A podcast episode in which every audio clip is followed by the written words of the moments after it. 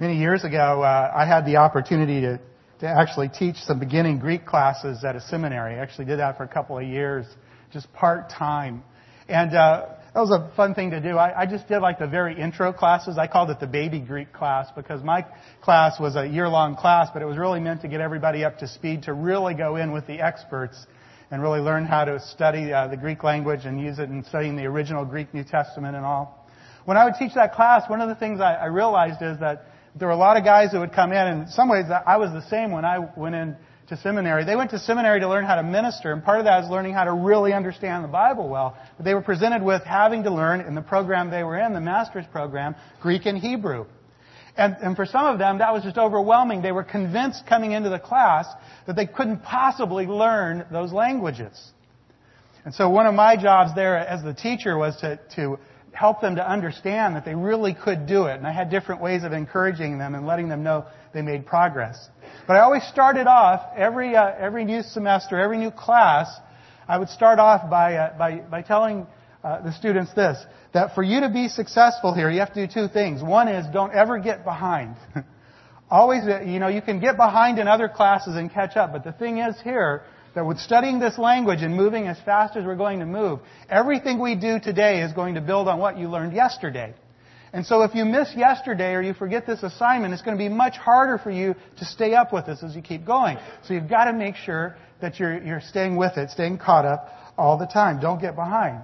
And the other thing I would tell them is that you really need to start from day one, and especially this first month of the semester, you need to learn the basics here. Because we're going to spend the time learning the basics. We're going to start with the Greek alphabet to start with. And then we're going to introduce you to the concept of declensions of nouns and tenses of verbs and paradigms that you'll learn about how to begin to understand uh, Koine Greek, the biblical Greek. But you've got to do it now. You've got, to, you've got to get these essentials down now because if you get them down now, then by the time you get to the final exam, you're going to have the tools that you'll know how then to actually do the language to do the language. And my speech went on to say, and if you get this core basic course, what I call the baby Greek course down, then when you go into the, to the next section, where they're really, you know, challenging you and helping you pick up and read the New Testament in, the, in that language and apply it, because you have the essentials from what you've learned here, you're going to be able to do well there. But you have to learn the essentials. You have to be up to speed on those thinking about that in terms of our walk with God, one of the things that I know for certain is this. When we're struggling to live the Christian life, you know, when we're struggling to really live for Christ as He calls us to live, when we're struggling to grow in Christian maturity, you know, to really grow up as a Christian and, know the right things to do and be able to do them and be able to help others to grow up as Christians, when we're struggling with that, when we're struggling to be an effective servant of Jesus Christ, you know, usually it has less to do with our effort and our desire and, and, and even getting in there and really trying to pick up some tips and do the right thing. It has less to do with that and more to do with the fact that there are some essentials of a walk with God, some essentials of a walk with Jesus Christ, that if you don't lay these essentials down in your life, you're going to be struggling. And so that's why we're taking up this series now that's called Essentials of the Walk. They're just some of the basics some of the basics that we need to know and that we need to apply because a lot of us know the basics, but maybe we're not really applying these essentials to our life. So we're stepping back, we're learning some of this maybe for the first time or reviewing. And last week we stepped back and we learned about the first essential of a walk with God, and that first essential is faith. Faith. I won't go back and repeat all we learned, but we, we learned a lot about what faith really means and what it means to have faith with God and how faith is not something that you just have when you enter into a relationship with God, but, the, but hanging on to the essential of faith and practicing faith as an essential in your life then makes a difference in, in every day of your life in the way that you're living. We're going to pick up another essential today, and we're going to do that by uh, going to the Gospel of Matthew. We were in Matthew last week, but we're going to go to the Gospel of Matthew, chapter 19, beginning with verse 16. We'll read another story, another record of something that happened in the life and ministry of Jesus. Last week we did that. We'll do it again today here in the Gospel of Matthew. Here today where Matthew just tells us a, a short story of something that happened while Jesus was traveling. He was on his journey from northern Israel traveling south to the city of Jerusalem. Long trip when you're walking, which he was, would have been doing. along the way, we're told that, uh, that Jesus stopped uh, in an area. He spent some time with people, did some ministry there, undoubtedly took some rest, recovery, prepared for the next leg of the journey, got ready to go, went walking out on the road, and as he was leaving, as he's just about to leave, everybody said his goodbyes. Then, uh, then something happens. Mark tells us that, that someone actually ran up to him. Sort of chased him down before he was leaving town, you know, just as he was getting out of those city limits. He chased him down and stopped him. And here's what he said. Someone came to him, there's Matthew, he's telling us. Someone came to him and said, Teacher, what good thing shall I do that I may obtain eternal life? Great question. Everybody needs to know the answer to that question, the correct answer. Everybody needs to know that. He asked. Good for him. Who was this someone? Well, you know, this incident is recorded in the Gospel of Matthew, the Gospel of Mark, and the Gospel of Luke. When we put all the information from those three places together, here's what we know about this someone. First of all, he was a young man. A young man. An adult, but a young adult. He was, in Luke's word, uh, Luke's words, Luke says he was extremely rich. Those are the words you find in Luke. He was extremely rich. We know from Matthew and Mark that that was at least in part because he owned much property. That meant he not only was able to, uh, you know, sell and buy real estate and do real estate transactions and all, but you know, if you owned a lot of land in that day, the, the key uh, uh, uh, jobs, the, the, the key money makers in the economy had to do with agriculture. And so if you had a lot of land, you could grow a lot of crops. And with those lot of crops, you could make a lot of money. He owned a lot of land. He was extremely rich. We also learn that he was socially prominent. He'd already made a name for himself. Luke tells us that he was a ruler. That's the, the word that Luke uses, a ruler. That might mean that he was one of the rulers of the local synagogue, which was always a, prominent position in that day and time and place. He might have been one of those rulers of the synagogue, one that everyone looked up to uh, in the community. The fact that he's a young man maybe means he wasn't really one of those rulers of the synagogue because they tended to be the older men who took those positions. Could have been that. But the word ruler could just mean that he was also just some other sort of leader in his community. We might think of it in terms of was he the leading businessman that everybody looked to? Was he a city councilman? Was he the mayor? Somehow he had risen to some sort of position of that type. And so he was prominent in his community, even though he was still young. He was a leader in his community. The good news is that he was a, a virtuous man. A virtuous man. As we'll soon learn in, in reading, he was an upstanding citizen, had a lot of personal integrity. Uh, he was respectful toward people, very respectful toward Jesus in the way that he addresses him. We notice he called Jesus teacher, that means rabbi. He was giving him a, a, a word of respect as he came to him. Mark tells us that in coming to Jesus, he apparently doesn't know Jesus very well at all, but he comes and he actually, as he approaches Jesus, he kneels down before Jesus. Great sign of respect. Here's a guy with manners. His opening question to Jesus, we learn, uh, also tells us that he really cared about a relationship with God. He was really seeking to be right with God in his life. So, so you put it all together, I mean, here's a really good guy. I mean, first of all, he's just a good guy. And on top of being a good guy, he's got everything going for him right now. I mean, the only thing you don't read in here is like he was really good looking too. But he probably was, you know, for all we know. But it's like he's got everything going for him in his life. But even so, there's something missing. There's something missing. He's very religious, we'll see. He is very, very religious, and yet he has no assurance that he has a relationship with God. Interesting, isn't it? no assurance, and, he has no inner peace. he doesn't have that rest and hope and joy and, and fulfillment that comes from a real relationship with God. He's still trying to figure out how to even have eternal life.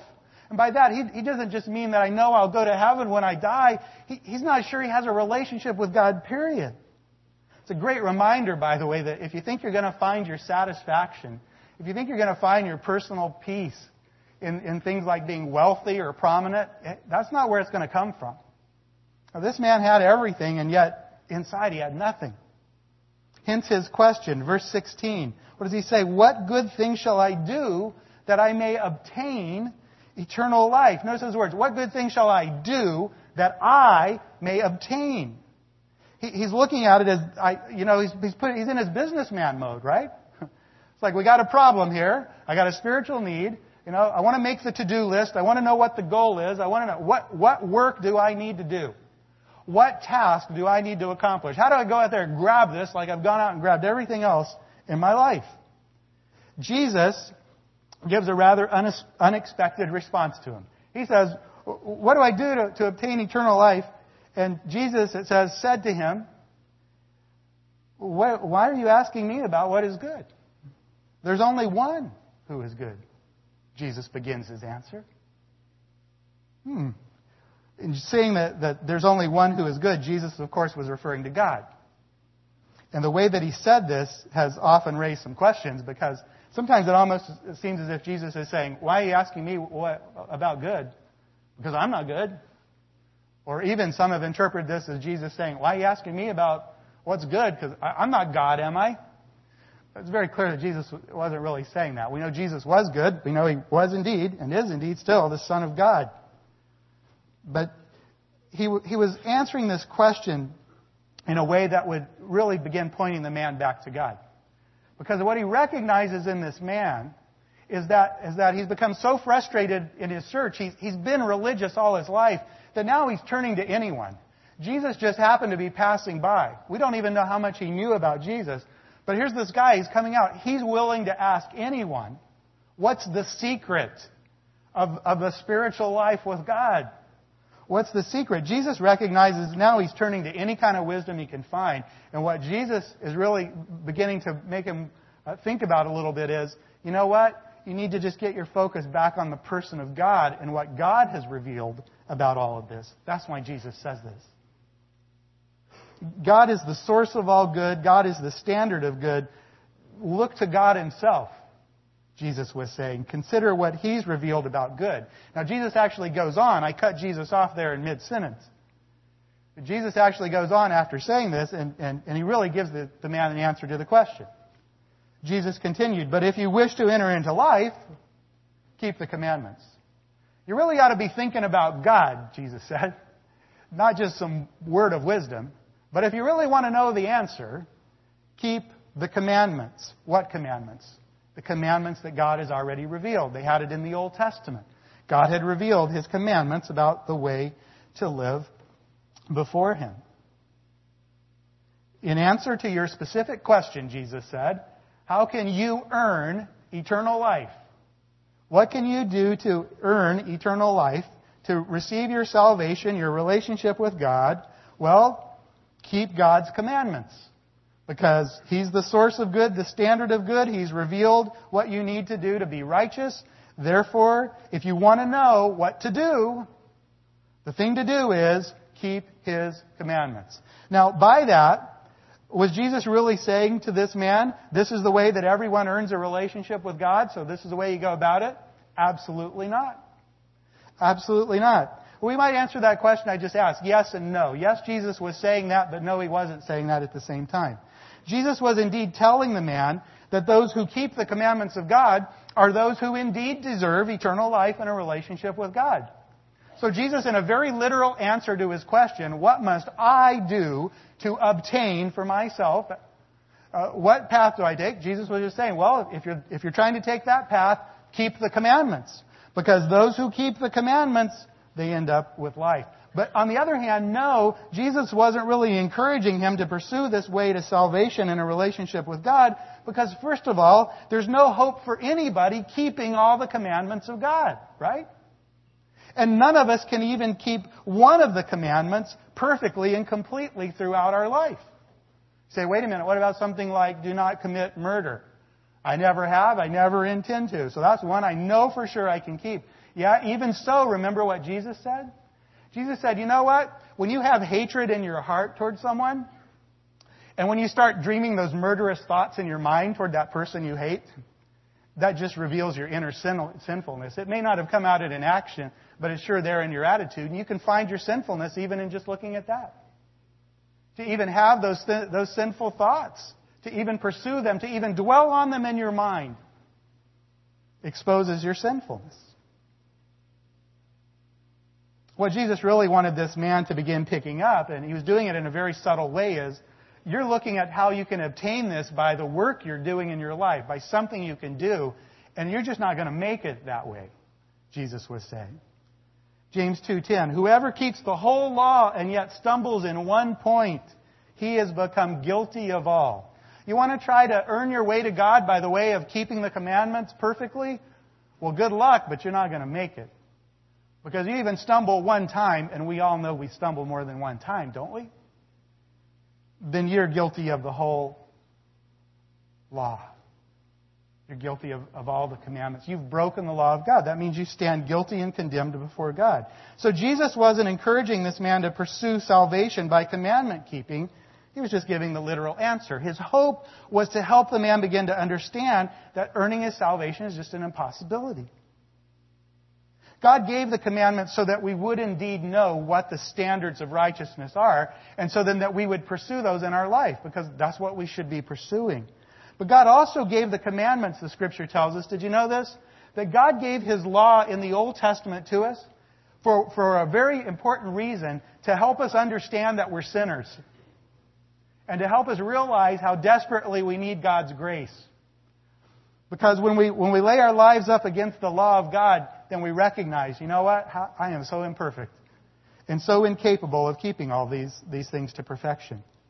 Jesus was hoping the man would begin to start grasping this. He's trying to lead him in a conversation. This young man at that point was not understanding. Notice uh, his response to Jesus. Jesus says, Keep the commandments if you want to know the, the, the literal answer to your question. And then, verse 18, then he said to him, Which ones? Which ones? He wanted some clarity about the commands of, of uh, that Jesus was talking about. Were there some particular ones? Now, he knows Jesus was referring to the Old Testament, but he's thinking, okay, Jesus, are there some particular ones that deserve particular emphasis that if I do those, those certain ones, that gets me right with God? Maybe I've been too broadly focused, he's thinking. Maybe I've been too general in my approach. What are the ones that are really important so that I can cross that line into faith? It's possible also that he was thinking at this point, there's something that, that's required that's not in the Old Testament law. Because we know from other sources that in that day, that there were a lot of people in his culture who believed that the way you really cross that line into a, a relationship with God and eternal life was, was that God brought some particular big thing for you to do in life. And if you did this one big thing, this one big act of charity or love toward a family member or a neighbor or whatever, that put you across the line. And it could have been that, that he was even asking that question. So, so which one is it? Which one? Is there something beyond what I already know? Because he knew the commandments well already. He'd been religious all of his life. The other Gospels tell us that, that he, from a young man, had been growing up with this concept of the commandments. So he wants clarity. Verse 18, and Jesus said, in response, You shall not commit murder. You shall not commit adultery. You shall not steal. You shall not bear false witness. Honor your father and mother. And you shall love your neighbor as yourself. You want a list, Jesus says? I'll give you a list. Here's the list. Where did you get those from, by the way? Where do we know them from Ten Commandments, right? Jesus took the second half of the Ten Commandments. In the uh, order that he spoke them, it was number 7, 8, 9, 10, and then he went back and caught uh, number 6. But Jesus gets uh, the last five uh, of the commandments right there. And then he adds on to it Deuteronomy uh, chapter 6, uh, which says what? Love your neighbor as yourself. That essentially sums up the essence of what those last half of the Ten Commandments is all about. Love your neighbor as yourself. And so Jesus just lays it right out there. Well, these are the ones I'm thinking of, Jesus says. Why these? Why did he bring these out? We don't really know. Jesus doesn't explain. The Bible doesn't tell us. But probably Jesus gave these because they were just so well known. In which case, what he was really doing with the man was just pointing him back and saying, I don't really have anything new or special for you. It's just the heart of what you find there in the, in the Old Testament. It, has to do with the, all of the commands that God has already given. maybe also Jesus spoke this to him because these are very, uh, these are commandments that if you obey them, your, your success or failure is very observable. And so you can lay your life against it and find out whether you're keeping them or not. Jesus puts it out there for this man and says, this is it. These are the ones. Nothing new. Nothing's changed. Almost by implication. So how you doing? Jesus almost said. He wasn't really saying even these are the key ones. He was just, he was really just coming back to this place of saying, do you really understand that it's going to take something more for you than just trying to keep these commandments of God to have a real relationship with God? But again, the man doesn't quite get it. Verse 20, the young man said to him, all these things I've kept. What am I lacking? Is he serious? Was this guy serious? Did he really believe that? All these things I have kept. You know, in the other Gospels, we read that, they, that he actually said, All these things I've kept since my youth. in other words, since I was a child, I've done all these things. Is he serious? All the indications are he was very sincere in what he said. He really believed that. So you might say, was he crazy? Was he crazy? Or was he just a, a self righteous fool? Nope, no indication that he was either. He was not speaking correctly. We know that.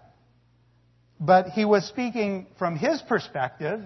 He was speaking truthfully, just from his perspective. His problem wasn't his arrogance. His problem wasn't a certain type of insanity. His problem was he just didn't have understanding. Because you see, in that time, in that place, in that culture, the predominant religious teaching was that outward conformity to the commands of God meant obedience to God and the keeping of the law. If you just had these as the standard of your life and you, and you just sort of pursued them as a good person would, well then, then you were it. You, you did it. That if you accepted these commands, okay, these are from God, I accept that. And if you basically set out to live a lifestyle, and in your lifestyle you're basically conforming your life to this, that everything's good. You're righteous before not just men, but you're righteous before God. God smiles upon you and says, hey, everything's good with you. The, the teaching was that the law itself had been given uh, not so much to define God's standards of righteousness. Of course it did that. Not so much to, to wake us up to our sinfulness. Of course it did that. But the thought was, oh, the reason God gave this to us is so that we would have the rules and regulations. We would know that we're supposed to pursue those. And if we generally go and do a good job at that, then God looks on us and says, those are my righteous ones. Was any of that true? Actually not.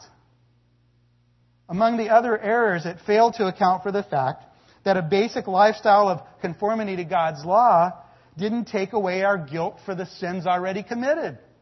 You're still a sinner. You still got all those sins that they need to be forgiven. It also didn't take into account that just because you've decided to pursue basic conformity to God's law, that that means that, that, that you've, you've stopped sinning altogether. It didn't take into account the fact that you're still a sinner. You still make mistakes. You still mess up. Sometimes it's inadvertent. Sometimes it's deliberate. Didn't take any, any of that into account. It failed to account that really real righteousness is, first of all, not just outward conformity to God's law. It really has more to do with heart devotion to God. And God's willingness to look upon you with your heart of devotion to God.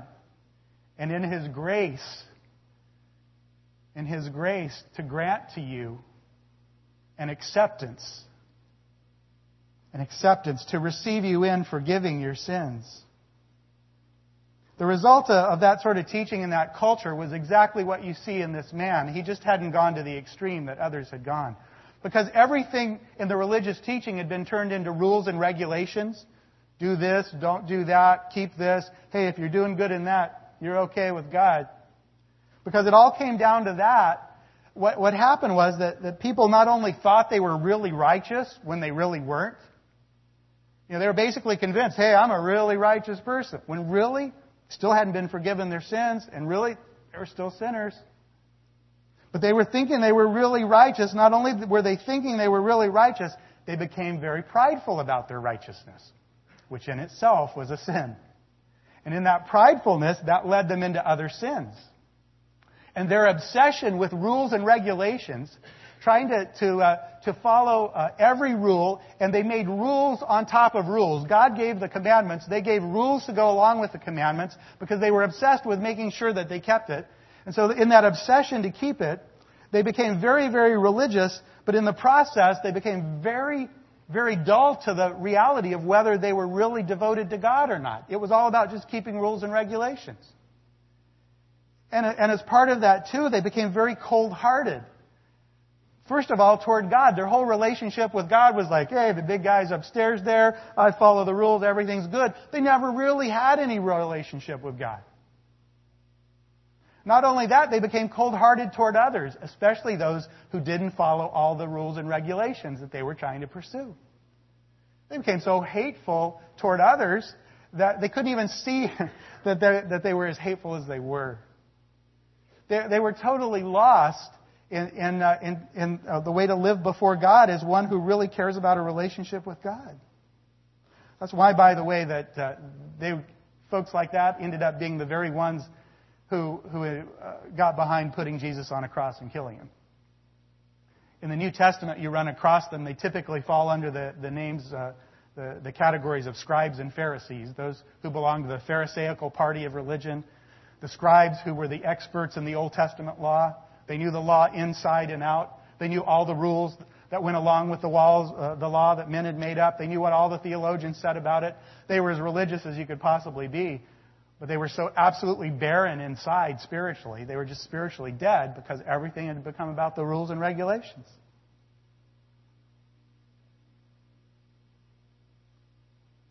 That pride was a, was a, a killer in terms of having a real relationship with God. That expectation, that suggestion that everything was okay. And so now you know why, with a straight face, this guy could stand there and Jesus says, Well, keep all the commandments. And he can say, I've been doing that. I got them all since my youth. Everything's good. No, it wasn't good. But from his perspective, I'm a good guy. Done all the religious things. What am I still lacking? He asks. There's got to be something more. Because I've done all those. I'm already righteous. What is it? He knows something's missing. He just doesn't know what it is. He thinks of it in terms of a work he needs to do. Mark tells us something very touching here that Jesus is faced with this man. It just Jesus is, is understanding this is going to be a difficult person to talk with because he's got so many wrong assumptions. And he's just so spiritually dull, he doesn't even realize what's going on. And, you know, from our perspective, you almost expect Jesus to, do, to just say, You're a helpless, hopeless one. I, I got to go. But Mark tells us that, that hearing him say, Hey, I've already done all these things. What am I lacking? Mark tells us, Mark tells us that, that that he turned to him and looking at him, Jesus felt a love for him. so, that is such a cool thing to see, by the way, because it just it gives you a little insight into how God deals with all of us. When when he could be sitting there just shaking his head, going, "I don't know why I bother with these people," he's, he's instead he looks on us with a love for us. He just had a compassion. He could see the earnestness in this this guy that wants to have a relationship with God and, and seeing that earnestness, he just aches to be able to help him get it. He just wants to do something for this guy. Verse 21. So what does Jesus do? Jesus said to him, If you wish to be complete, meaning if you really want to, if you really want to, to, to lack nothing in your spiritual relationship with God, if you really want this relationship, if you want this true spiritual life, go sell all your possessions and give to the poor, and you will have treasure in heaven, and come follow me. Notice those two things come together. Sell your possessions, give to the poor, and come follow me. Now, you might look at that and go, oh, well, here's the answer. This is exactly the answer the guy was looking for. What is the one extra thing you need to do in order to make sure you have eternal life. You just go sell all your possessions, give them to the poor. God says, wow, that's great. I love that work you just did. You're in. It's almost what it looks like, right? That Jesus is saying that? Wrong. That's not what Jesus was saying. We know that because the teaching of Jesus and the teaching of all the scripture is very clear that you cannot earn your salvation by any one work or any combination of good works. That's not how you get a relationship with God. That's not how you get your sins forgiven. That's not how you enter into a, a, personal relationship with God. That's not how you obtain eternal life. It's not your good works. Absolutely cannot be. Romans uh, chapter 3, verse 20. By the works of the law, no flesh will be justified in his God's sight. You can go and, and keep work after work and do as many, you know, as many commandments and keep them right. You can total them up, you know, I'm up to a thousand, no, ten thousand now. Good things I've done, times I've kept the law. No, that isn't going to do it. Ephesians 2.8, well known to most of us. By grace, you've been saved by your works? No, by faith. Through faith. And that not of yourselves, it's a gift from God. Your salvation is a total gift. The fact that you're able to even have faith in God, that's a gift from God. It's not as a result of works, so that no one may boast. You can't earn your way to God.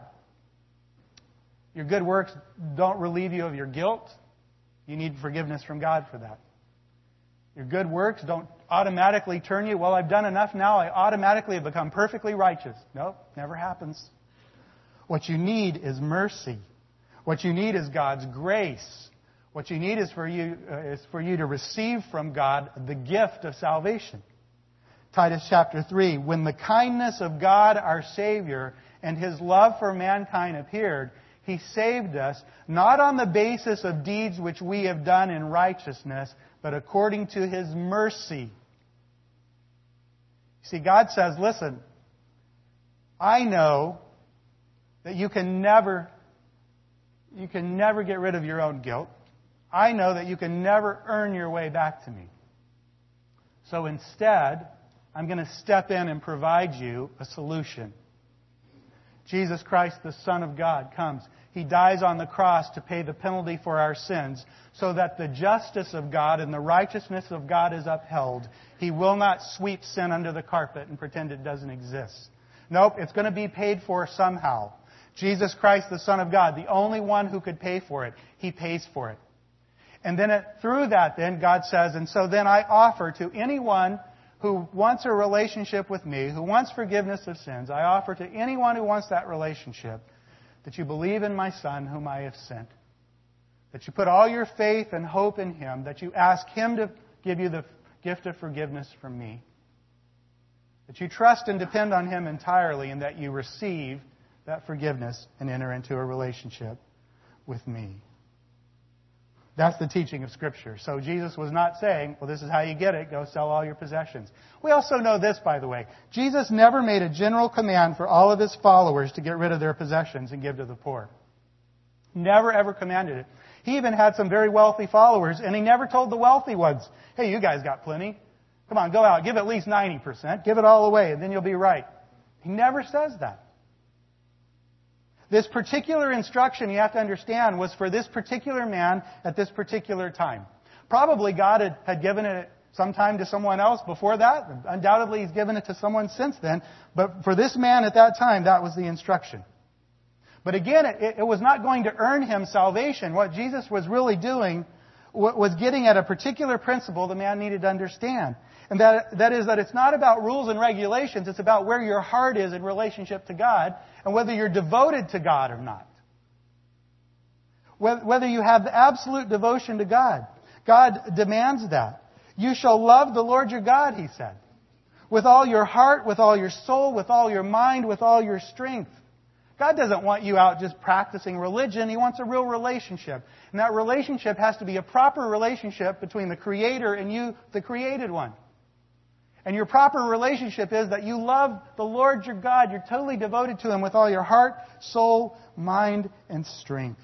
God doesn't care that much about rules and regulations in religion. What He cares about is your commitment to Him personally. And He knows this. When you're committed to Him personally, then naturally out of that, you're going to be obedient to His commands. Naturally out of that, you're going to want to take on His character in your life. And so that's what He wants first and foremost is your heart your commitment to Him in your heart. That's the principle that is brought up here. That's the principle of absolute devotion, which leads to the second essential of the walk. Last week we saw the first essential of the walk with God is faith. There's no way you can enter into that relationship with God without the faith, which is not just belief, but dependence and trust in the person of Jesus Christ. But then as you're living your walk with God, you're living by faith daily. You're trusting, depending on Him for everything that's happening in your life.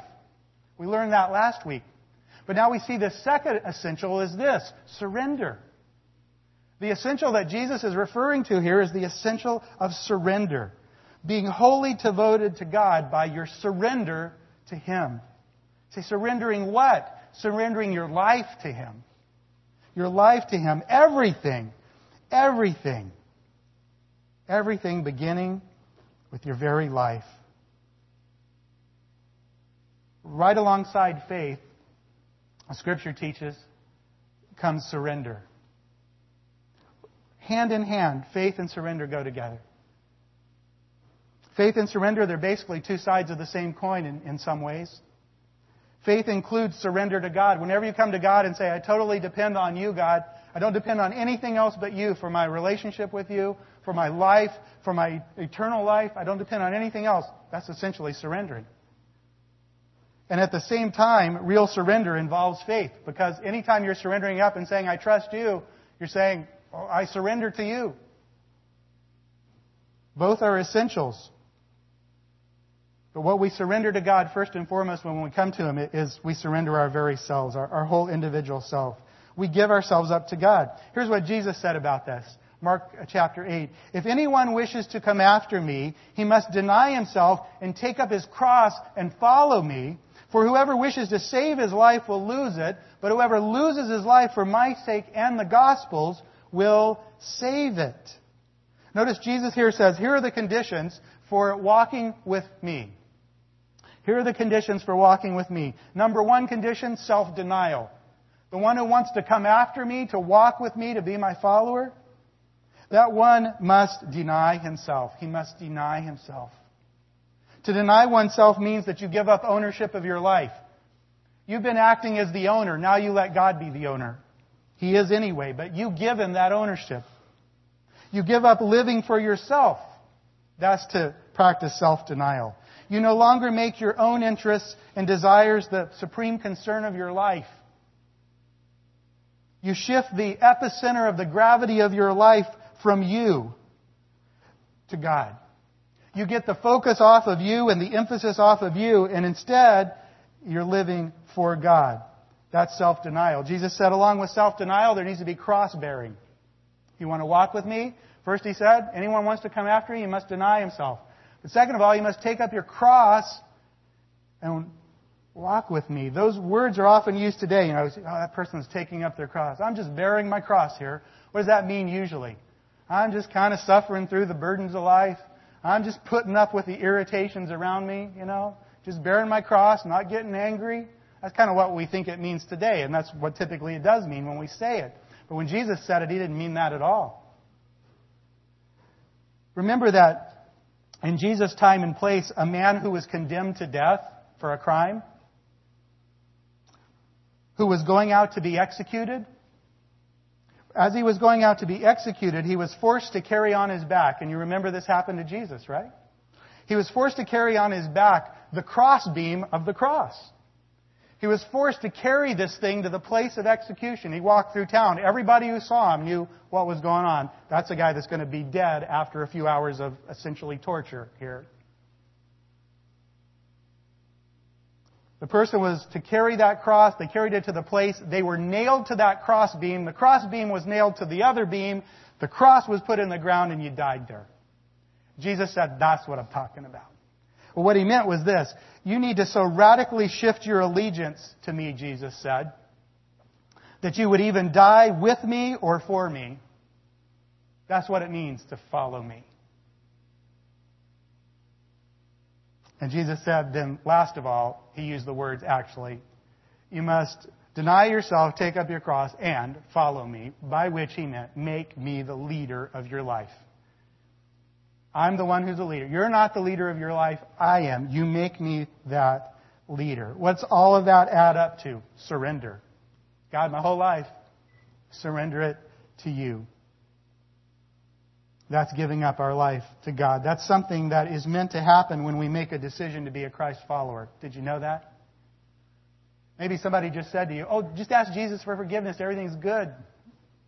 Well, you know, that's essentially right in a way, but, but you know, Jesus wasn't just looking for people to, to pray the words, to say the prayer, and like, okay, that's good. You, you recited the right language, so you're in. The coming to, to Jesus in faith, remember last week, means not just that I believe that Jesus is the Son of God who died for me, but I put all my trust and, and dependence in Him. That's my faith. But alongside that, that, that faith means, means this too, that I, I'm surrendering myself up to God. The practical outworking of that is that we, we devote our whole self to God.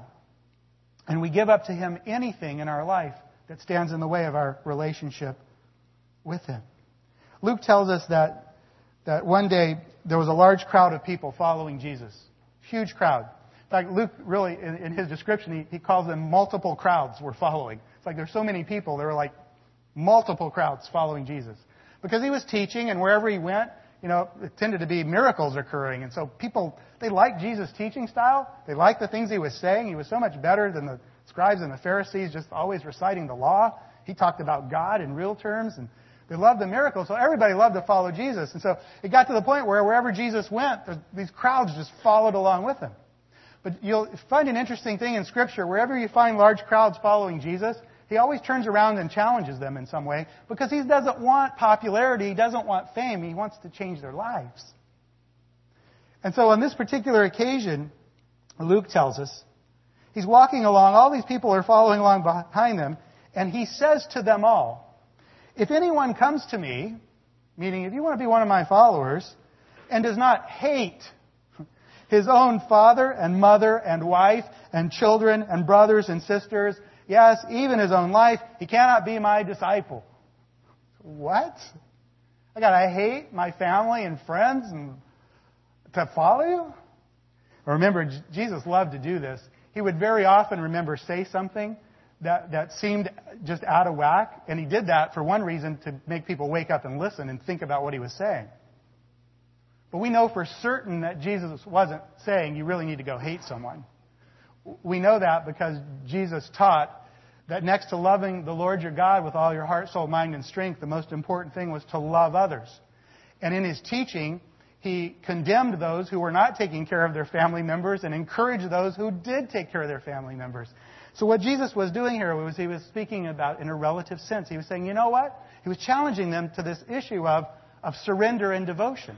And what he was saying is, nothing can come between me and you if you want to be one of my followers. If you're walking with me, nothing needs to come between.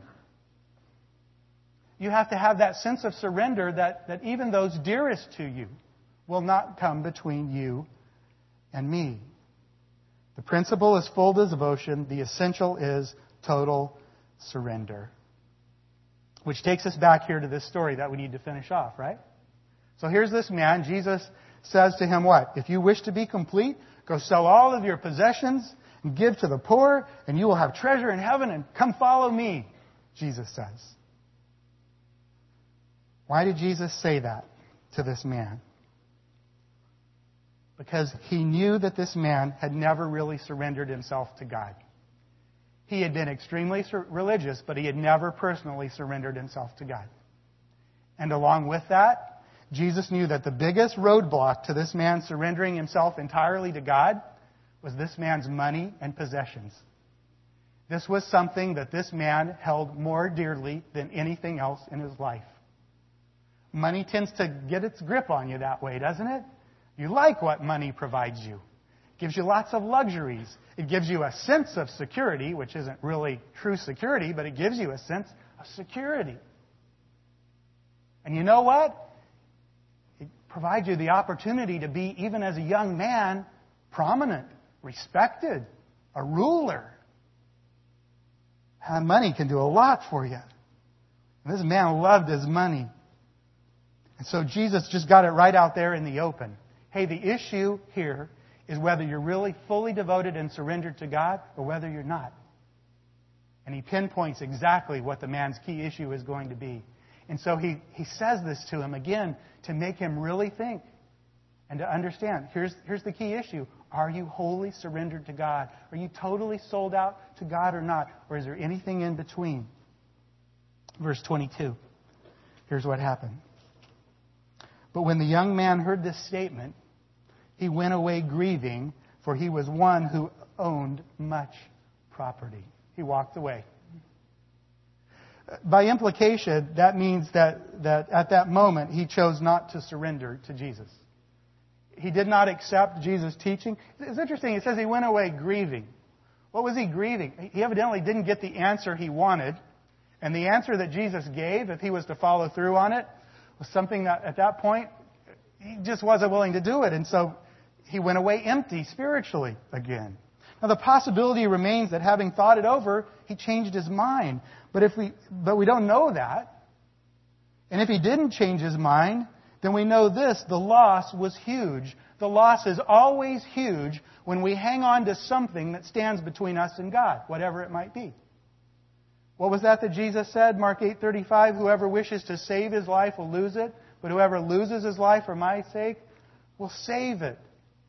We think that the way that we, we have security in life and the way we get what we want is by hanging on, by running our own lives. But it's just the opposite. It's when we give up and surrender everything to God that we get the real relationship with God, which takes care of the rest of life and eternity. So when we refuse a general surrender of our lives to God, one of the things we need to realize is it may really throw into question. In fact, it probably means you never have a, had a relationship with God established in the first place. You know what I mean by general surrender?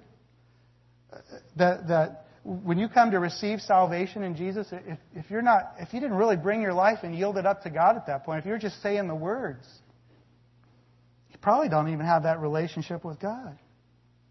Because an implicit in that faith, the faith is that surrender.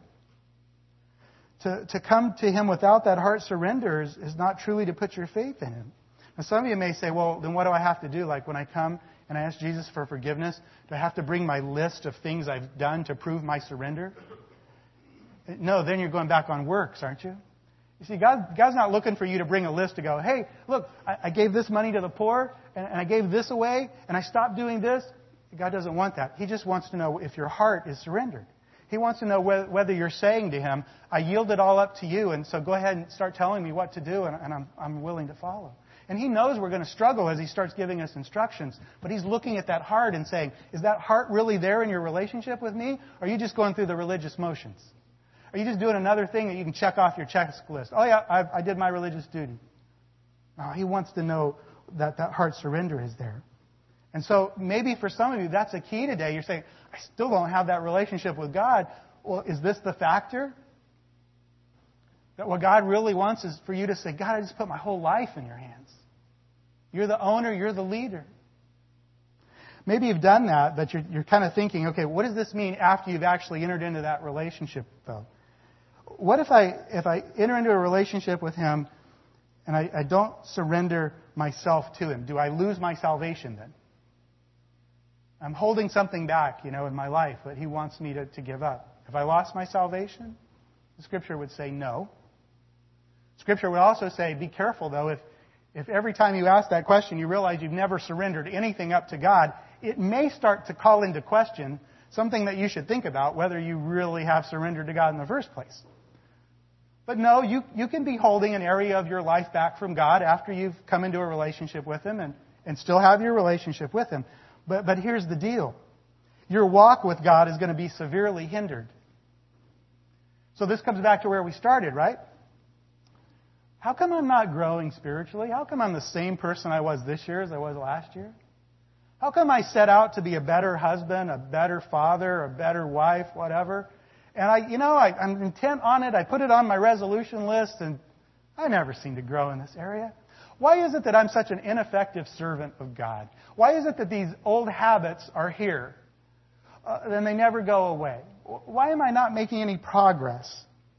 Well, this could be the, the key here. That we've left a roadblock in the way. We've created, by what we've put between us and God, we've created a barrier in our relationship with God. So the first thing we've done is we've strained our friendship and our fellowship with God by leaving something unattended to. We also know this that, that when we put something between ourselves and God, we put ourselves out of place and out of position to receive God's blessings and His transforming work in our life. We're not growing spiritually, we're spiritually powerless because it's not, we're not really surrendered to God and ready to receive what He wants to do in our life. And on top of that, when we don't surrender ourselves to Him, we, we make ourselves less useful, totally useless sometimes as servants for Him. Because He's not able to use unsurrendered people in His ministry unless He just uses them in spite of themselves. Because, you know what? Unsurrendered people, they're not in tune with God and what He's doing. Not just in their life, but in other, other areas of ministry. And you know what? Because we're putting other things ahead of God, well, half the time we're not even available to serve God when He has something for us to do. So what's the solution to the problem? You gotta surrender. You gotta surrender whatever stands between you and God. Whatever is keeping you from, from that relationship with God where He has first place. Because unless He has first place, no progress is going to be made. The walk is always going to be, be a, a stumbling walk with God. So, so here, just ask yourself, what are the possibilities for your life? What is it that could be between you and God? Could it be the surrender of your money and possessions? That would be a possibility, wouldn't it? It might be your prestige and your popularity. Because, because God says, you know what? You need to be worried less about that and more about devotion to me. But no, I, I can't give this up. I can't give up my popularity, my prestige. That's the barrier in the way. It, it could be, couldn't it? Your awards, your honor, your fame. Oh, there's no way, God, I could be totally devoted to you as you want me to be because I'd have to give this up. Might be a person, a relationship. Oh, Lord, there's no way I could give up that relationship ever. It might be a career. It might be a hobby. You know, you go to work and you have a career, but what you really love is your hobby. That's what you really get into. Could be that. It could be just a simple enjoyment of life that you don't want to give up. It could be an appetite you have that you frankly do not want to have controlled. You like that appetite. You like satisfying that appetite. God says, this is in the way of a, of a devoted relationship with me, of me doing a work in your life. Uh, God, anything but that. That's the one I'm hanging on to, God. It could be a, a beloved sin. You know, God, I've come to you. You know, Lord, I gave up those 99 out of 100 sins for you. So I'm good, right, God? God says, no, there's one left. No, that's the one I'm keeping. I don't want to deal with that sin. God says that's the very one that's keeping us from, from a great relationship and you from a close walk with me and from growing. Whatever it is a close walk requires, uh, whatever it is that, that, you're hanging on to, a close walk requires that you surrender that to God. That you give it up altogether. That you give it up to Him. That sometimes you say, well, how do I know what God wants me to give up? He'll let you know. In some cases, He already has.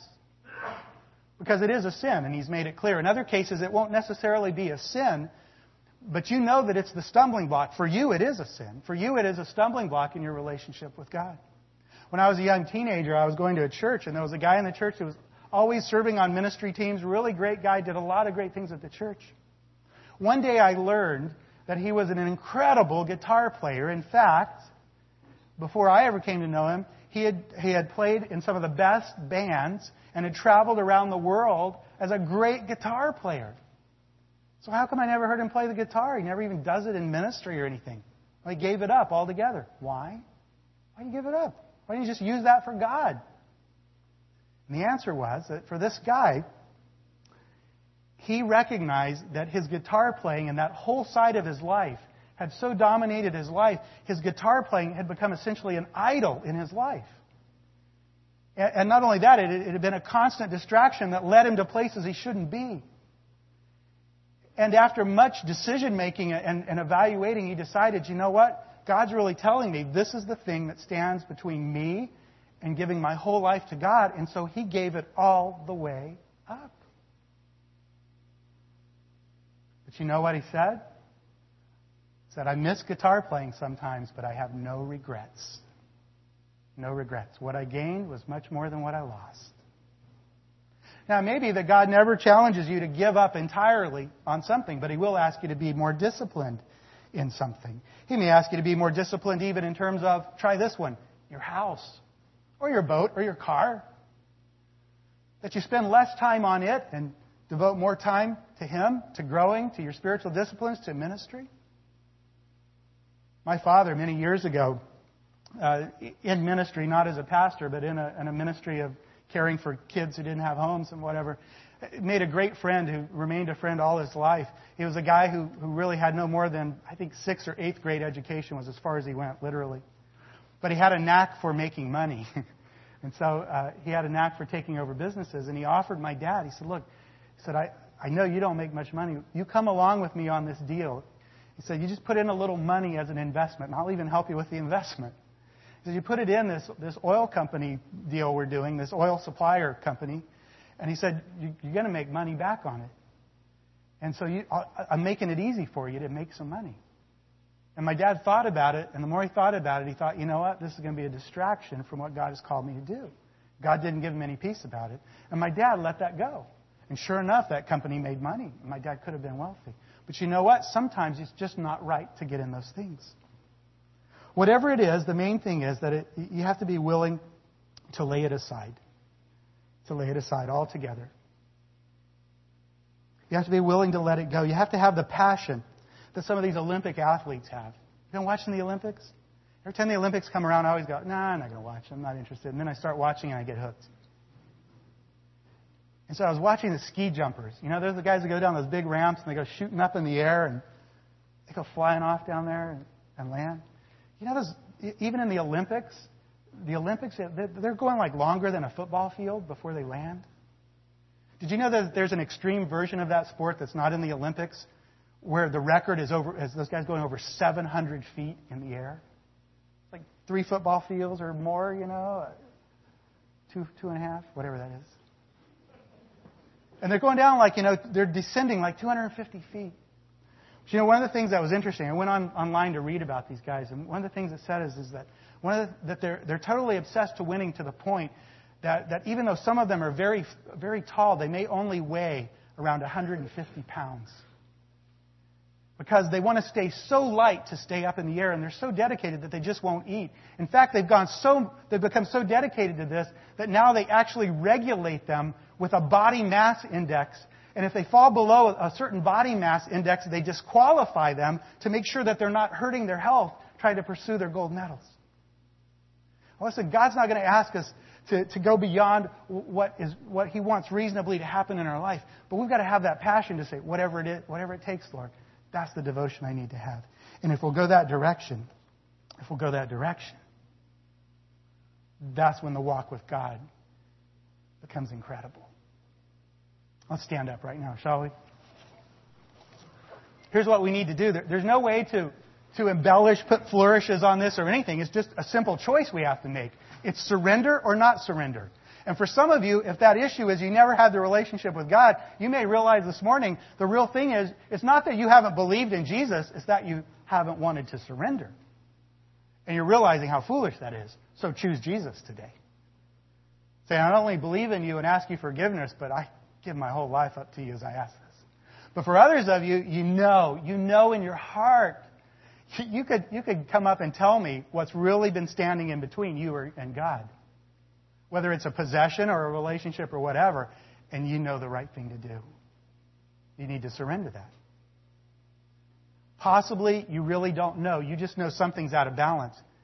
You know, the best thing for you to do today is to say, God, I need to understand. Please give me the understanding where I'm out of balance, what's wrong. But let's make that our prayer. And Pastor Paul's going to come, and we're just going to sing a short closing song with Paul leading, us. And that will be our statement. That will be our, our way that we sing our surrender to God today. But let's pray first. God, Heavenly Father, we love you. Lord Jesus, we're thankful that just as you looked upon that man with love, when he was so spiritually dense and so far from you that you look on us the same way. Thanks for your kindness and your mercy. Thanks for teaching us the right ways to go. Thanks for your Holy Spirit who comes to dwell in us to help us actually pursue righteousness. Father, we've been thinking about these things. We know we just need to be honest with ourselves as we're honest with you about whether we're surrendered or not. And so, Father, you hear us singing today. Let this be our statement of what we'll do. But, but Father, I pray that as we go out from this place, you'll give us that insight and ability and encouragement to follow through with surrendering up to you. Our time, our talents, our money. Lord, whatever it is that's getting in the way, anything that we're hanging on to that gets in the way of us giving to you, worshiping you, honoring you, growing in our faith, Father, help us to do that. Help us to, to step forward. And Lord, where we don't know, Lord, keep showing us the way, Father. There's probably more in our lives than we realize that we haven't surrendered. More in our lives than we realize that is keeping us back from serving. Father, we want to have a passion to get rid of those things. So, Holy Spirit, just increase that passion. And Lord, guide us in the way. We say yes to you now, Lord. Yes, we surrender.